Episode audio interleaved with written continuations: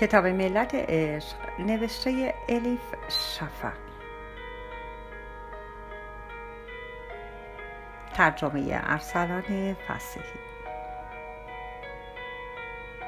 چاپسیوم انتشارات ققنوس خانش توسط هوریه کوکلانی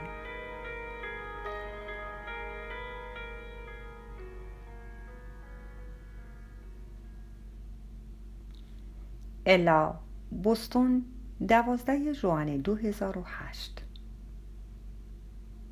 سرانجام تمامش کرده بود. به آخر ملت عشق رسیده بود. هم کتاب را خوانده بود هم گزارشش را کامل کرده بود.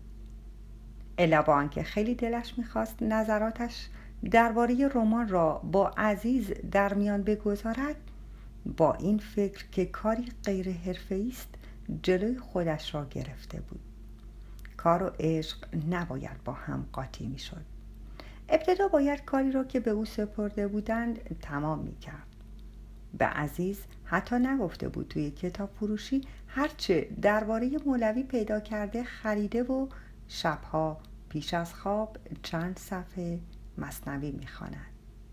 با وسواس زیاد روابطش با نویسنده را از کارش در مورد رمان جدا کرده بود.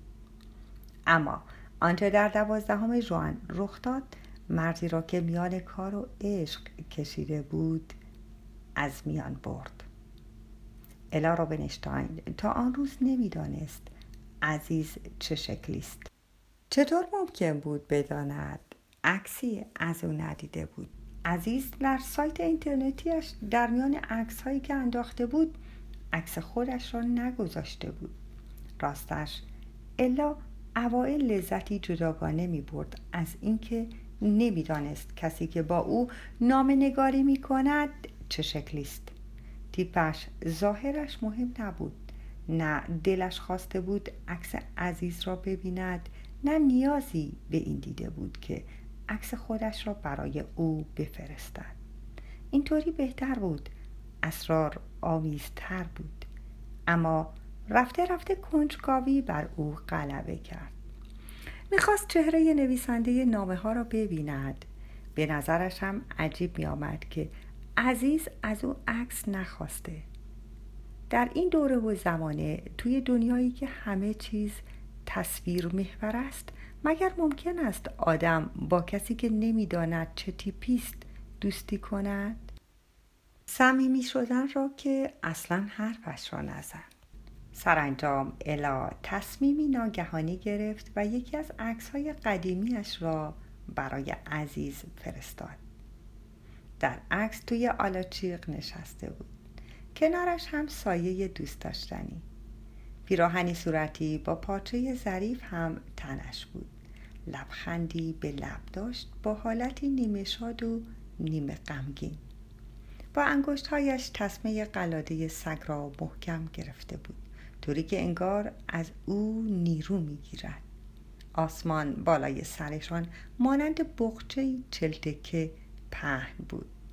تکه های خاکستری کبود سرخ. از آن عکس هایی نبود که خیلی دوستشان داشت اما حال هوایی عرفانی داشت. با اینکه دست کم خودش اینطور فکر می‌کرد.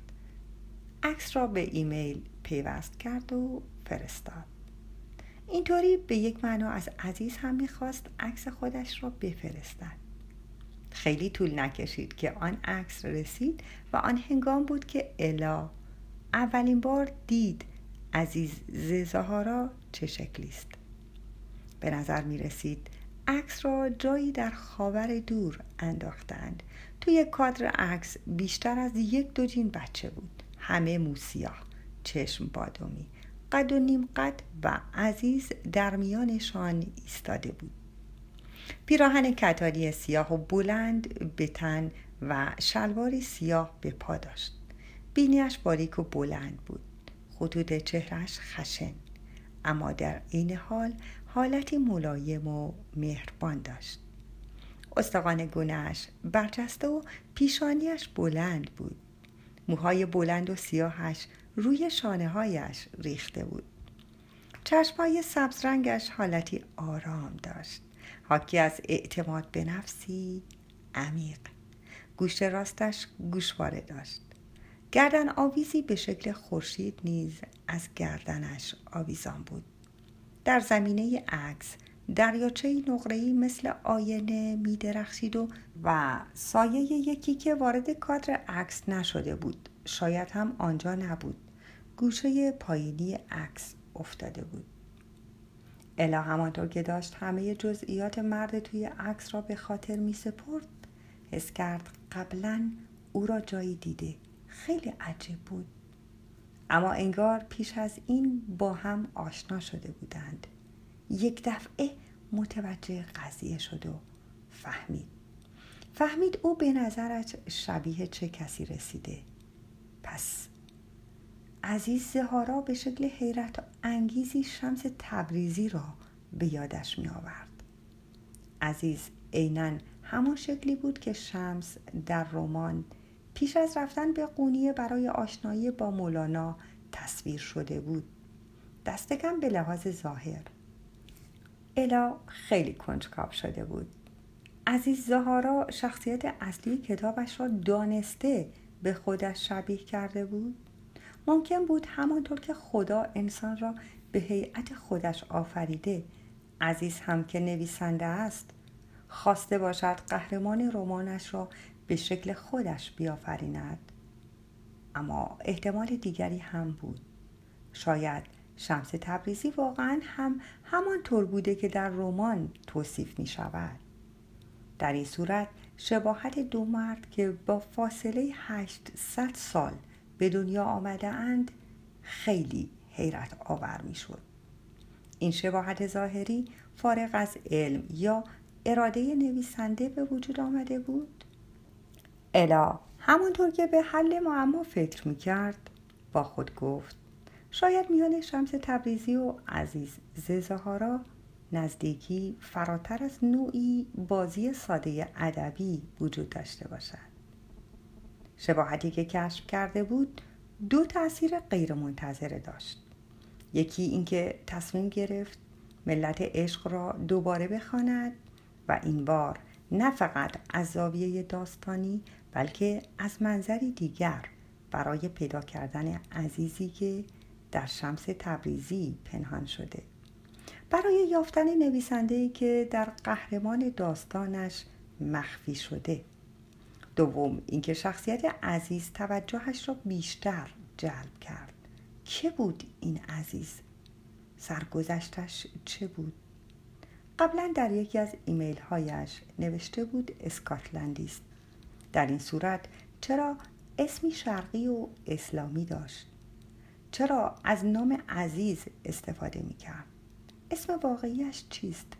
زهارا معنایی دارد؟ همه اینها یک طرف. صوفی یعنی چه؟ تصوف چگونه چیزی است یک چیز دیگر هم بود که ذهنش را مشغول می کرد آرزو. از آخری باری که حس کرده بود زن است و آرزو کرده بود مردی کنارش باشد زمانی آنقدر طولانی گذشته بود که حتی فراموش کرده بود این احساس چگونه است.